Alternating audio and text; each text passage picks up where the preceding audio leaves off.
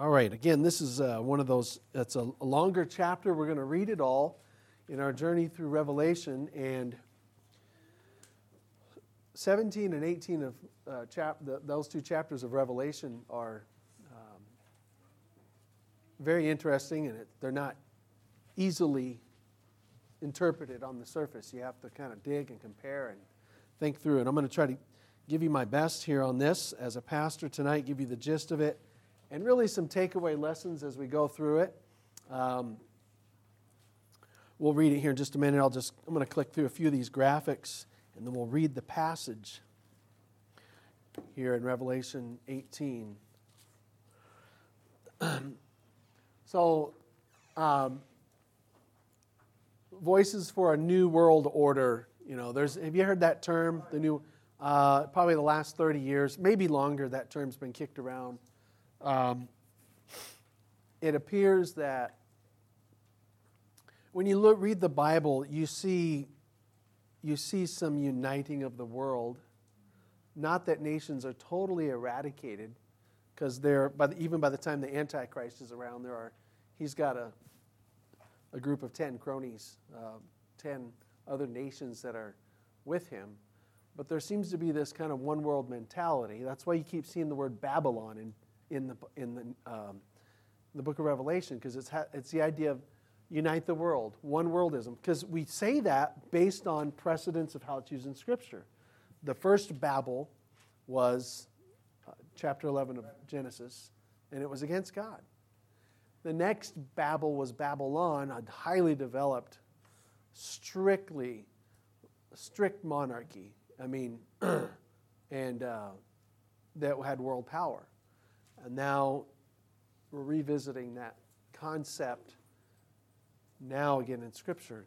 Okay, so right now you hear voices for the a new world order uh, government, one world government type.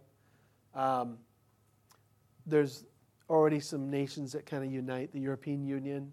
Some of them want to be in it, some of them don't. But I think at the end, eventually, there'll be 10 uh, nations in that area that'll unite with Antichrist. Um, I'm making statements that if I were to back up every statement that I just said, we wouldn't get out here tonight. Uh, some of this is based on some scripture, like even in Daniel, uh, some nations that are uniting.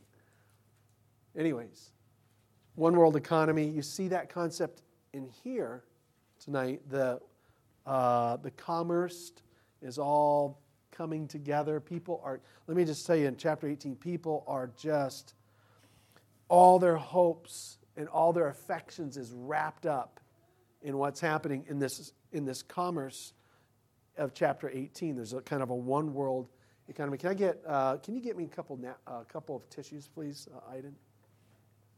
So, anyways, there's a one world economy. We already feel kind of the effects of it, right? You know, we kind of have a, in a sense, a global economy. And by the way, let me just say this in and of itself, it's not bad in and of itself to say we have a global economy that is not intrinsically evil. Okay?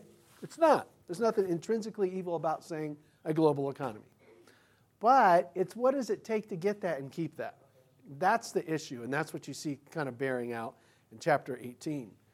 Um, this is a major problem, a one world religion. And I believe that's what we see in chapter 17, or pardon me, chapter 18, uh, pardon me, chapter 17 of Revelation that we spent two Sundays on one world religion, and it appears that it kind of coalesces around what we believe is Rome. Uh, it looks like it's kind of coalescing, and it's kind of all around what happens through the Vatican. That's what it looks like you have happening there.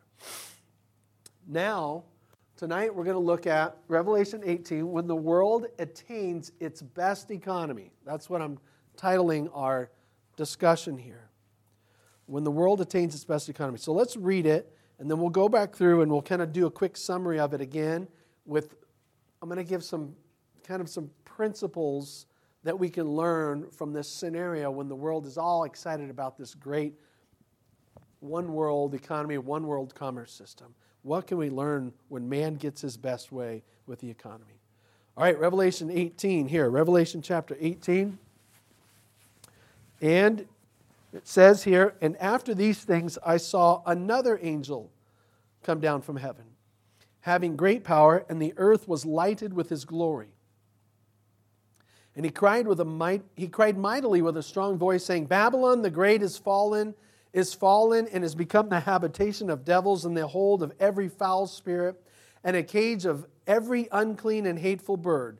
For all nations have drunk of the wine of the wrath of her fornication, and the kings of the earth have committed fornication with her, and the merchants of the earth are waxed rich through the abundance of her delicacies. And I heard another voice from heaven saying, Come out of her, my people that you be not partakers of her sins, and that you receive not of her plagues. For her sins have reached unto heaven, and God hath remembered her iniquities. Reward her even as she rewarded you, and double unto her according to her works. In the cup which she hath filled, fill to her double.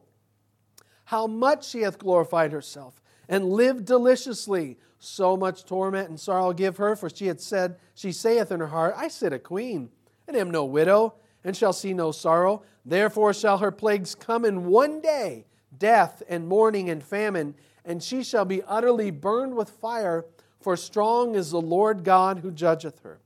And the kings of the earth who have committed fornication and lived deliciously with her shall bewail her and lament her when they shall see, when they shall see the smoke of her burning standing afar off for the fear of her torment, saying, Alas, alas, that great city Babylon, that mighty city, for in one hour is thy judgment come. And the merchants of the earth shall weep and mourn over her, for no, for no man buyeth their merchandise anymore. The merchandise of gold and silver and precious stones and of pearls and fine linen and purple and silk and scarlet and all thyine wood and all manner vessels of ivory and all manner vessels most of most precious wood and of brass and iron and marble and cinnamon and odors and ointments and frankincense and wine and oil and fine flour and wheat and beasts and sheep and horses and chariots and slaves and souls of men. And the fruits that thy soul lusted after are departed from thee. And all things which were dainty and good, goodly are departed from thee and thou shalt find them no more at all. And the merchants of these things, which were made rich by her, shall stand afar off for the fear of her torment, weeping and wailing, and saying, Alas, alas, that great city that was clothed in fine linen, and purple and scarlet, and decked with gold and precious stones and pearls. For in one hour so great riches has come to naught. And every shipmaster, and all the company in ships, and sailors, and as many as trade by sea, stood afar off and cried when they saw the smoke of her burning, saying, What city is like unto this great city? And they cast dust on their heads and cried, weeping and wailing, saying, Alas, alas, that great city wherein were made rich all that had ships in the sea by reason of her costliness. For in one hour is she made desolate. Rejoice over her, thou heaven, and ye holy apostles and prophets, for God hath avenged you on her. And a mighty angel took up a stone like a great millstone, uh, pardon me, yes, a stone like a great millstone, and cast it into the sea, saying, Thus with violence shall that great city Babylon be thrown down, and shall be found no more at all.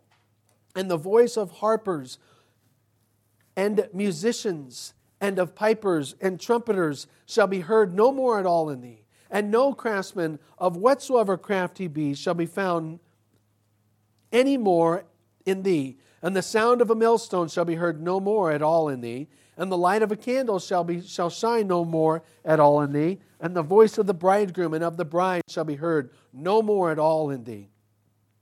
For thy merchants were great, were the, for thy merchants were the great men of the earth. For by thy sorceries were all nations deceived. And in her was found the blood of prophets and saints and of all that were slain upon the earth. You know, we think about Babylon. Remember, remember uh, Nebuchadnezzar in chapter 4 of Daniel. Nebuchadnezzar got very impressed with Babylon and with himself, and he walked out one day and he says, Is not this great Babylon that I have built? And you know what? It was impressive. Babylon, they say, was very impressive.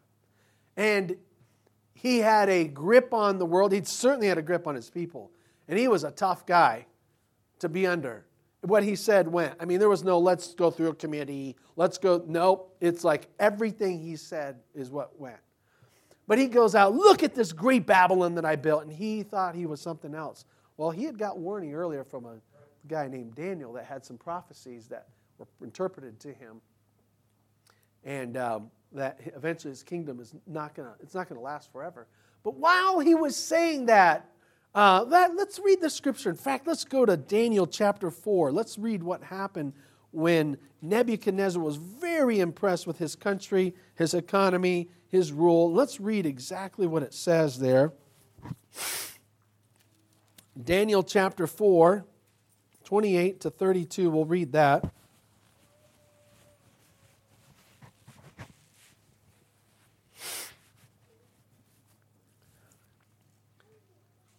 Daniel 4, 28 to 32. All this came upon the king Nebuchadnezzar. There was a prophecy before that that spoke of what's going to happen. Verse 29, Daniel 4. At the end of 12 months, he walked in the palace of the kingdom of Babylon.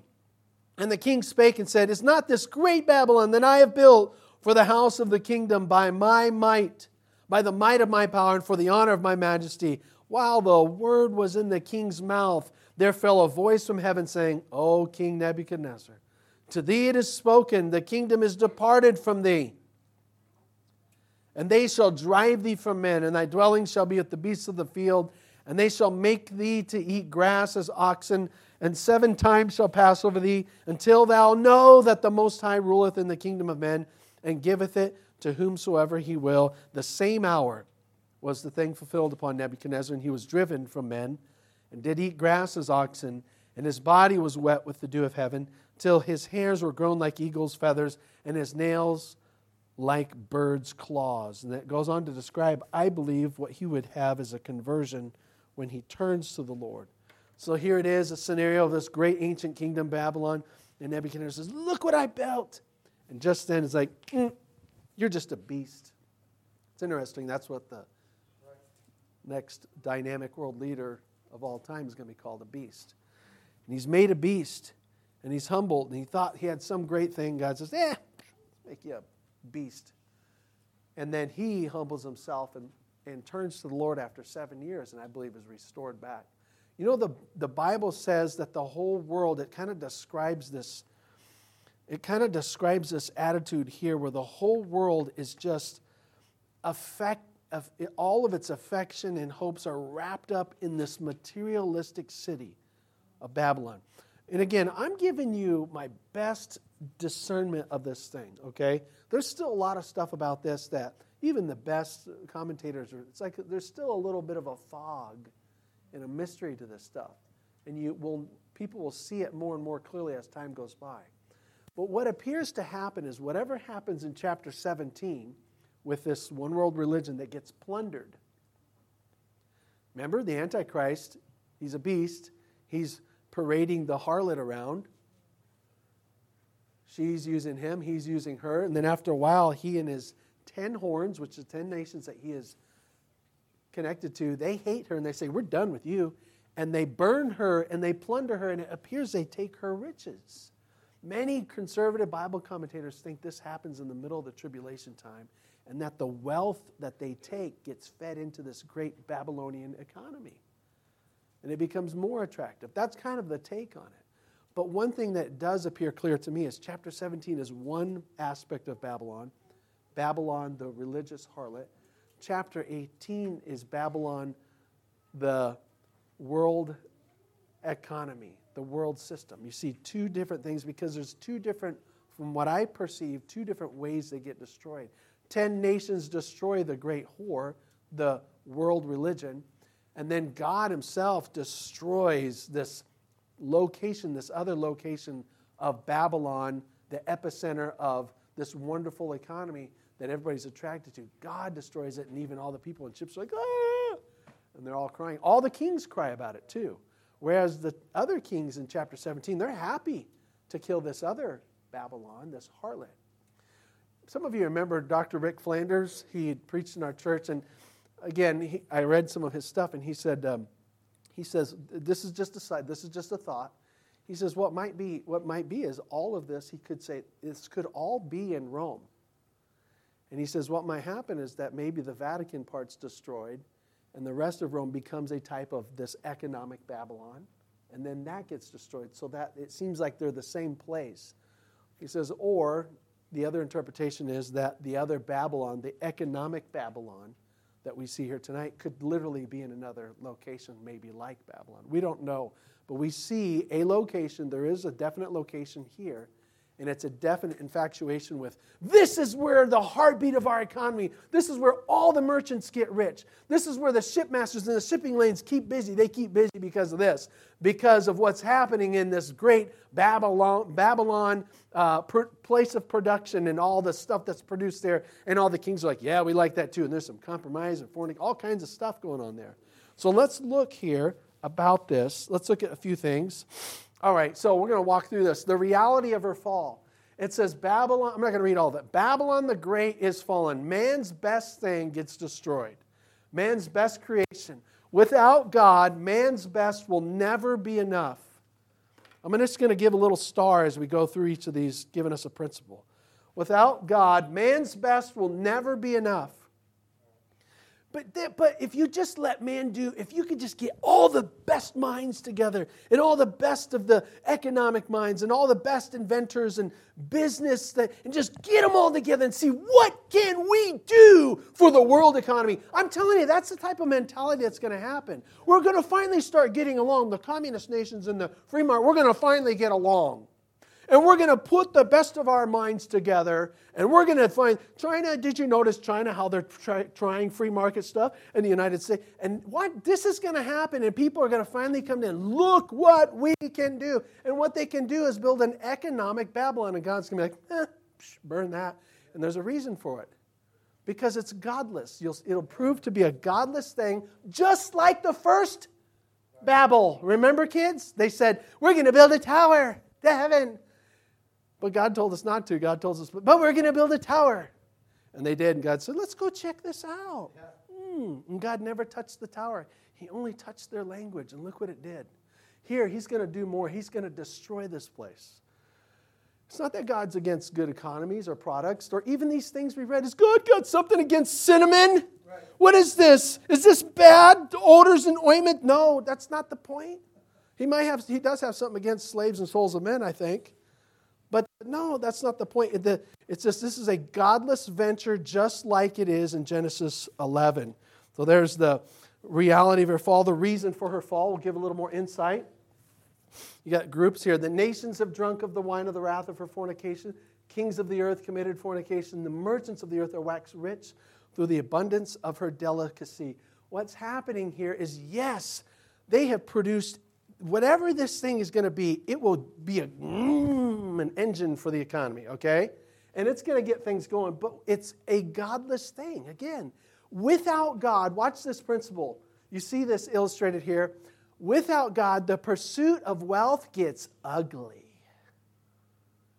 Isn't there a Bible verse about that? Somebody talk to me. Isn't there a Bible verse about that? The will, the love of Love of money. There's some verses that the they that will, as in desire, not a future prediction, they that desire, that are craving to be rich, fall into temptation and a snare and a many foolish and hurtful lusts which drown men in destruction and perdition. Why? Because the love of money is the root of all evil, which while some have coveted after, they have erred from the faith and pierced themselves through with many sorrows. So, this is a love of money, a love of materialism, the love of mammon, and all kinds of what? This is the point I'm trying to show you. All kinds of compromising things are happening to make this happen. This is a little side note. I remember Brother Kevin one time, um, we had. we had a few years ago, we had a candidate visit our church on a one of the Sunday services. I can't remember what I was, and I don't even remember which candidate it was, but it was a Republican, and and um, um, and then um, I don't even know if I said something about it was about the candidate in the service, but met the person and everything, and then afterwards, Brother Kevin comes up to me. He goes, "Preacher," he said. Um, it was good to meet so and so. He goes, but you got to remember uh, politicians are like sausage. They taste good, but you don't want to see how they were made. Some of you know how sausage is made. It's kind of ugly and gross. That's what he was saying. And I think that's like this. All this looks good, but you don't. Do you want to know how this was made? Sorcery, some back room deals, fornicate. There's this language of fornication, sorcery. In her is found the blood of all the saints. There's something dirty going on to make this happen. I don't know all of it. I just know one of the last verses in this chapter says, In her was found the blood of all the prophets and saints and of all that were slain upon the earth. Well, that doesn't seem like a clean economy. Here's the point. Again, this is American mind. Whatever it takes to have a good economy, whatever it takes to make some money, whatever it takes to do, and that's what we, oh, really? Whatever it takes? Whatever it takes?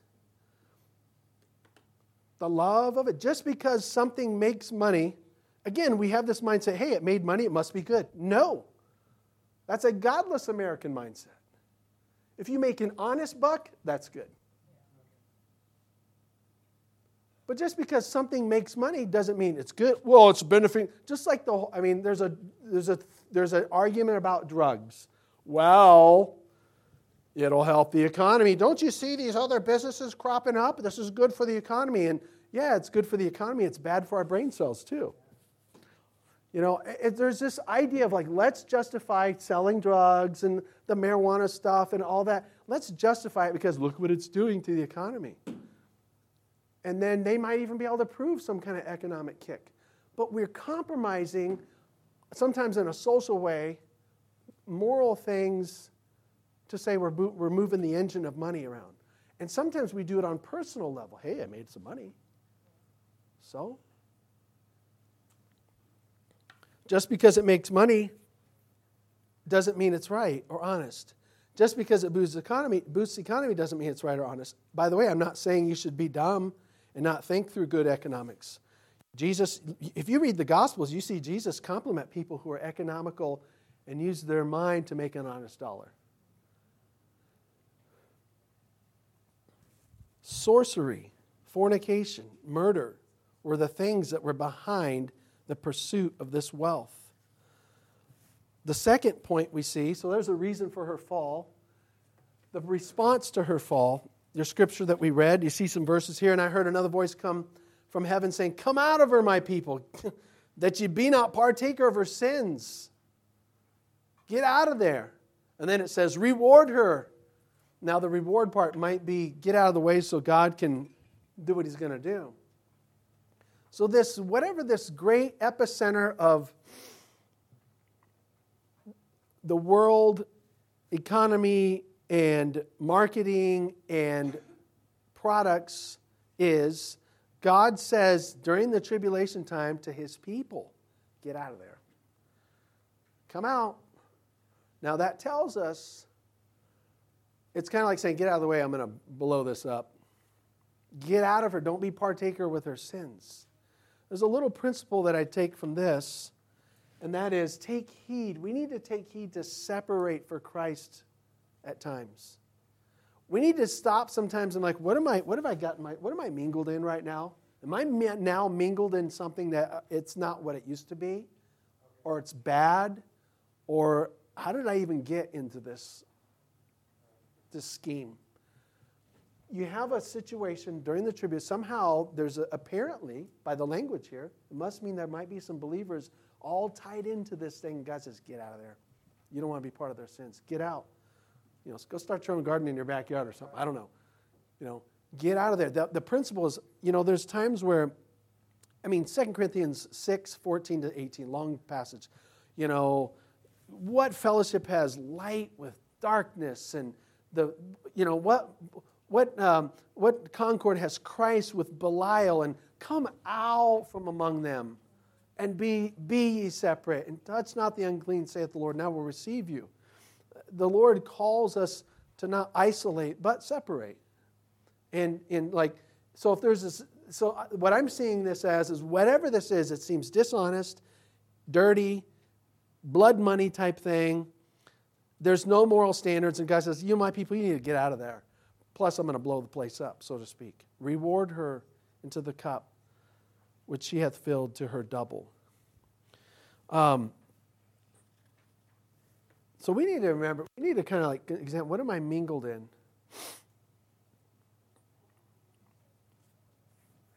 There was a guy, um, I knew as a pastor, he was part of a major denomination when he was ordained. And when he was ordained, they said, the guys on his ordination council, I mean, they were big in their denomination. They were like very kind of almost infatuated. And they laid their hands on, they're going to ordain him. And they said, Are you going to continue to follow this denomination? It was kind of a pivotal question at his ordination. And he didn't expect it. He goes, Well, as long as this ordination, or this denomination, are you going to continue to follow this denomination? And he said, and this is years ago, this is probably like 80 years ago. He said, Well, if this, or, if this denomination keeps following the Lord, I'll follow, I'll, I'll, I'll work with them. They're kind of like, okay. It was almost like they wanted a blanket statement, like, yes, I'm in for no matter what. Well, over time, they, they, this denomination was going liberal, and he's like, I'm not, I'm not going that with that. I'm disassociating, because, and that was part of him becoming an independent Baptist, this pastor. And the whole idea is, you know, sometimes I gotta, not that we're anxious to just split and divide and split and divide, because that can be, that's a problem. That can be an unnecessary, there's such a thing as unnecessary separation too. But there's also a, a, a part of necessary. I mean, we, there's aspects, I have to practice moral separation. I have to practice doctrinal separation.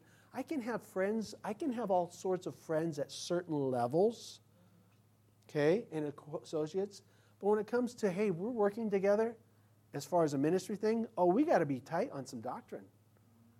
Okay? We have to be tight on certain doctrinal things. And, um, and so here the Lord, this is, he's saying, get out, as far as this wasn't so much a doctrinal thing, but a moral thing, get out of there.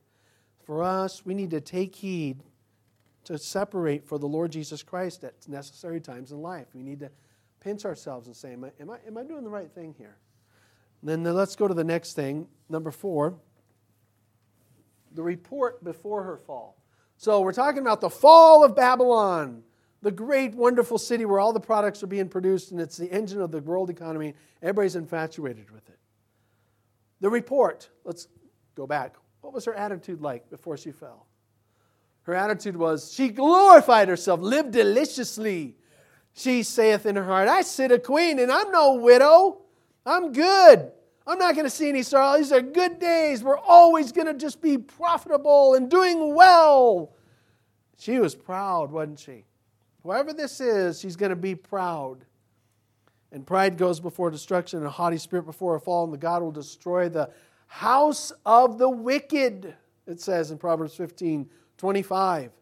Therefore shall our plagues come in one day, death and mourning and famine. She'll be utterly burned with fire, for strong is the Lord God who judgeth her. So for us, the principle is we should put away pride, kind of a twofold thing.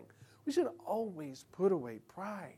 Pride can be where a swelling and a self satisfaction of, look what I've done, like Nebuchadnezzar. Look what I've done. He was told by Daniel that God made him that way. When Nebuchadnezzar says, Look at this great Babylon that I built, if you look at the prophecy, it said the language there was Daniel was saying, God through Daniel said, God gave you this power. God gave you this ability. And he didn't when he when Nebuchadnezzar says, "Look what I've done." He's taking credit for himself that should go to God. And here this system, this Babylonian, this Babylon place of economics has the attitude of glorifying herself, of pride. And that is a side note, we whatever success that we have, if you have success selling something, building something, managing something, fixing something, inventing something, whatever success you have, and we do, you know, often encounter those different degrees of success, and sometimes God causes some people to be incredibly successful. Whatever you do, be humble in your success. Be humble in your success. That's a way to kind of maintain yourself and maintain a stand for the Lord. As they say, when you get to the top, some, some mountains that you get to the top of, you got to stay on your knees and not just stand up and beat your chest.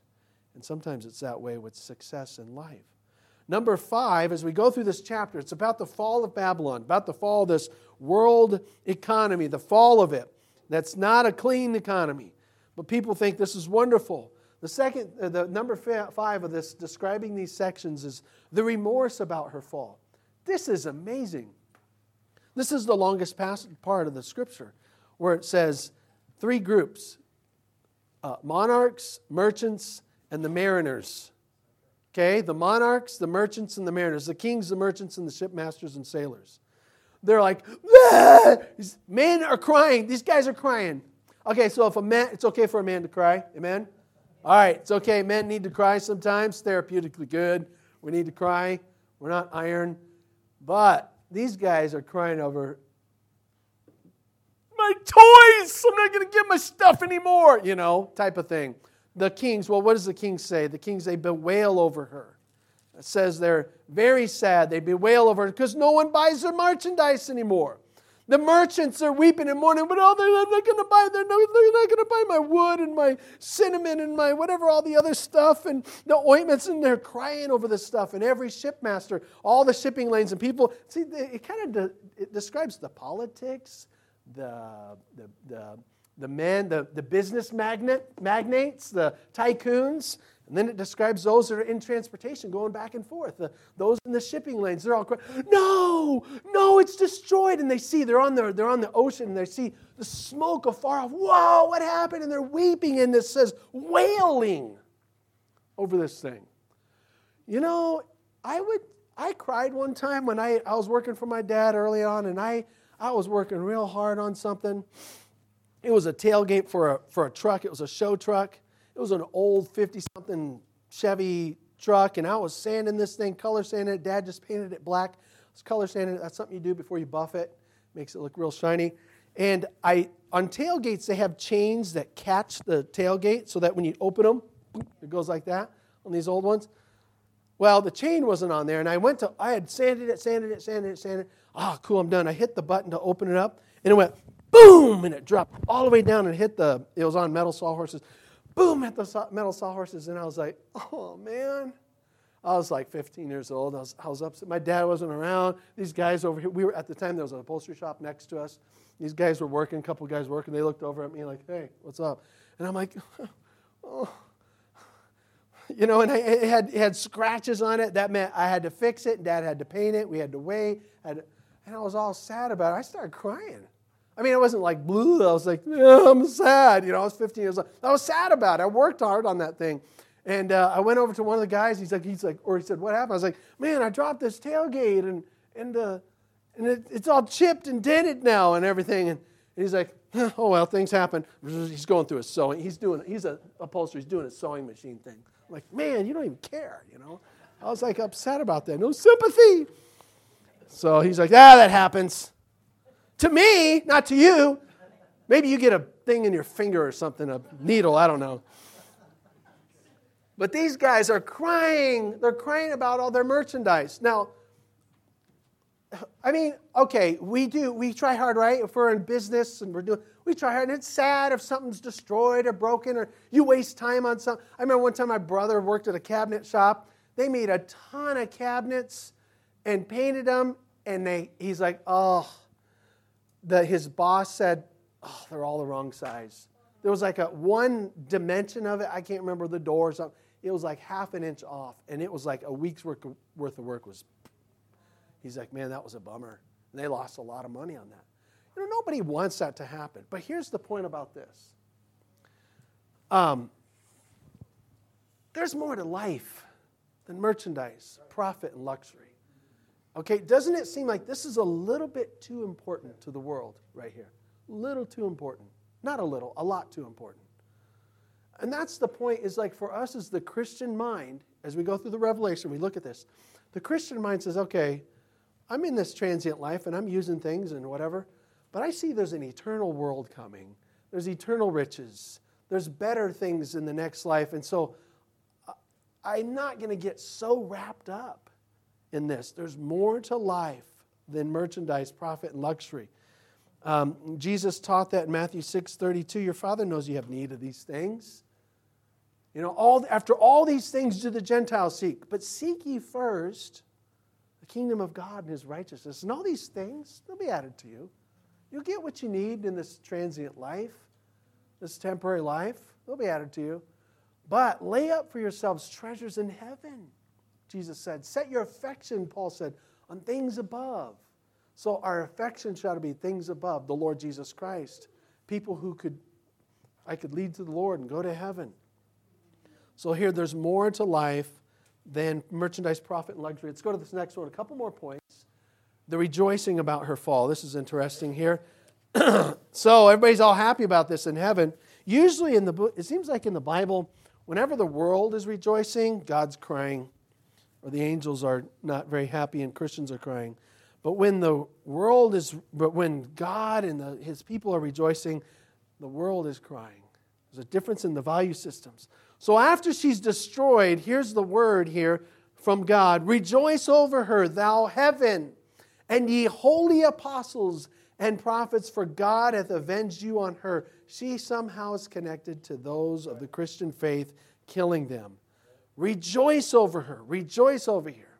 So much we could say. Here's a thought, though, about this little principle God is the best and final avenger. Right? We're going to see that in chapter 19. Jesus, the best avenger, the real one. All right, God is, he's avenging right now. God hath avenged you on her. He avenges the great whore. He avenges the great Babylonian system here. And at the end of the tribulation, the very end, he's going to avenge the devil and the Antichrist, throw him in the bottomless uh, pit, the lake of fire uh, the, the devil in the bottomless pit. Now, God is the final avenger. Uh, interesting thing, again, the Bible says in Romans 12 19, give place to wrath. Avenge not yourselves, for it is written, Judgment is mine. I will repay, saith the Lord. God can avenge better than we can. Again, that doesn't mean there's not built in systems of vengeance on this earth right now. The Bible says government, uh, judicial system is God's choice for these moments of vengeance now. So it doesn't mean you don't do any vengeance and we should be an anarchist society. I think it just means more on our own, taking things in our own hands, so to speak. It's even like even like stuff like this. It's like I I, I will not there'll be Christians probably in this time. It's like, man, I would. They'll, if they're reading the book of Revelation, they'll know I can't fix this unfair thing.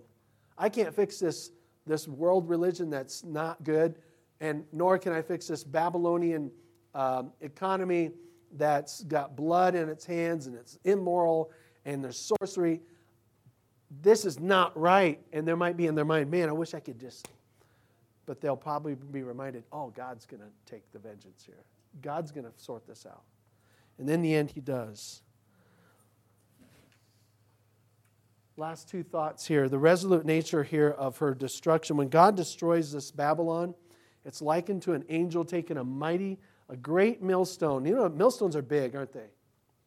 You ever, they're, they're huge, like a rock, different things that, that they use to grind. They're big.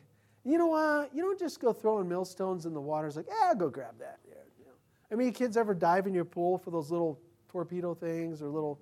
Anybody, you dive in your pool for stuff? Yeah, you throw it down there. Yeah, let's dive in there. The angel takes a big. This is a this is a sign. Takes a big millstone and goes over to the ocean and goes. It makes a huge splash and it goes down. And when you have something like that go down, it's not coming back. It's not coming back. It's not even worth it, even if you could, the work it takes.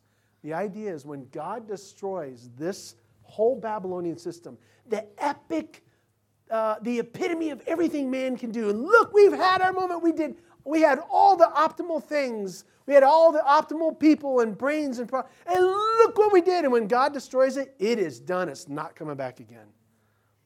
It's not coming back again at all let me just pause a second. I want you to see, kind of consider the big picture in Revelation. What's happening in Revelation as we get towards the end is we're seeing a contrast between everything man could possibly do and then what God does. Here's man, here's man's church. Here's man's religion, but here's God's bride. Here's man's city, Babylon. Here's God's city coming out of heaven. Here's what man can build, but look what God can build. His construction material is gold and those rubies. It's all made out. Yeah, that's just, that's his just construction material there. Yeah, that's what God can do. Here's man's Savior, beast. Here's the Savior from heaven. The idea, it's, it's, this is all intended to produce a contrast of this is what man can do, but here's what God can do. And God's going to put an end to this um, Babylon. Here's another little point here on this.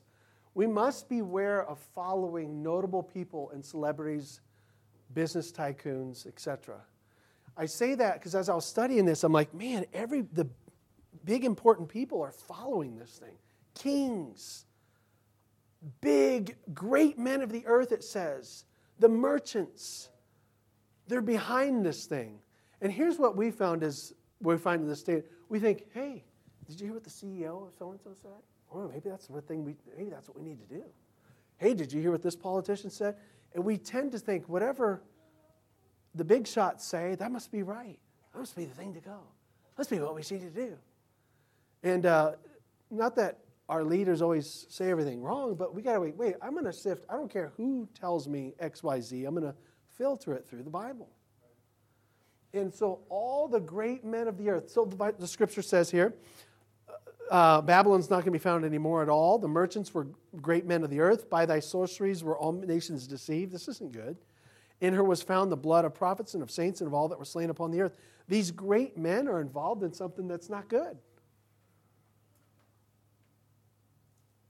Hey guys, just because a celebrity says it doesn't mean you have to follow it. You know, just because some famous actress or singer or whatever says something, that doesn't mean you follow it. This is one thing I'm realizing. Again, the more I've gone in Revelation and getting into this stuff, I'm like, I just see Babylon around us already. There's always been a type of Babylon. It's the world. And God says, The world passes away and the lust thereof, but he that doeth the will of the Father endureth, the will of God abides forever.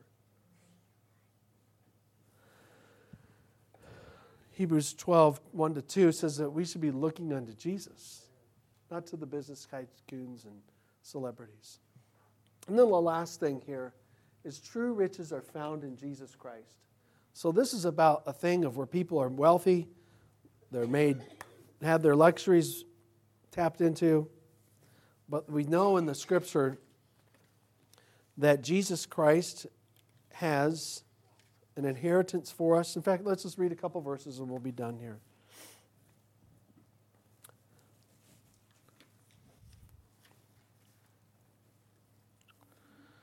Ephesians 1, let's read a couple verses.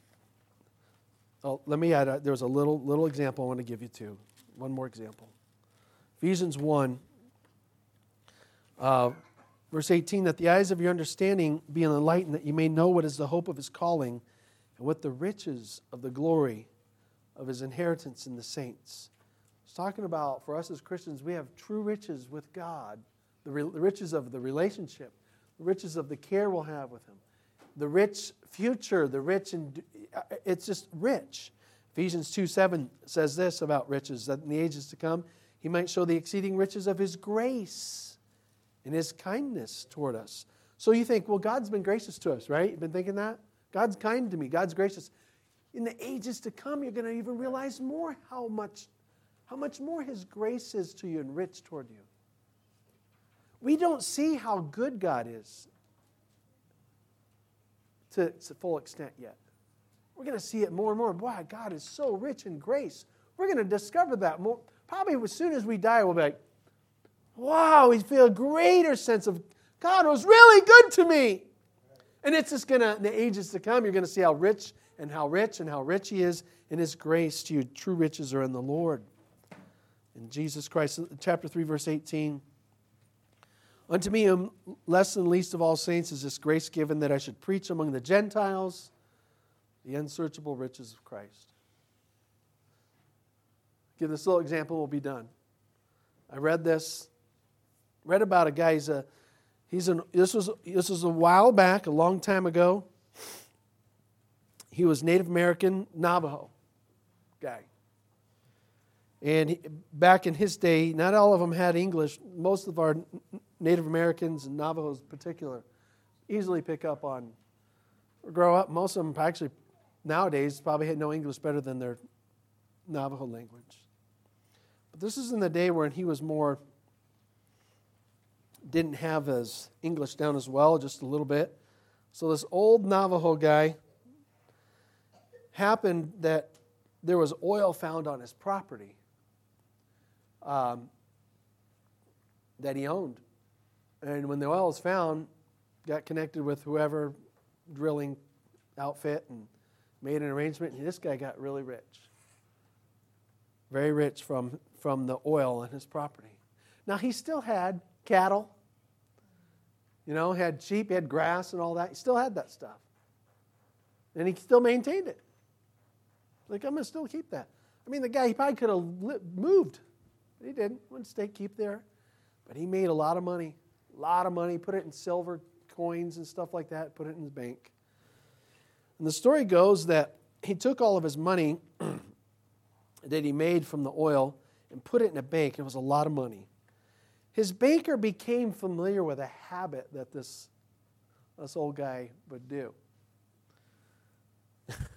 Every so often, this dear Native American man would show up at the bank and say to the banker in his kind of broken English, Grass all gone, sheep all sick, water holes all dry. He'd say that to the banker. Without a word, the banker would take, Come on back. He'd take him back to the vault, open up the vault. He'd show him several of his bags of silver dollars and say, Remember, all this is yours. The, the old man would spend an hour stacking up his silver dollars back then, counting them, and his other coinage, just mingling with them. Then he'd return those bags to their places. He'd come out of the vault and he'd say to the banker on his way out, Grass all green, sheep all well, water holes all full. it was like, I don't have any, earthly speaking, okay? I don't have any problems on my fields. I got all, whatever it is, we can handle it right here. I'm very rich, is what he's saying. Again, for this life.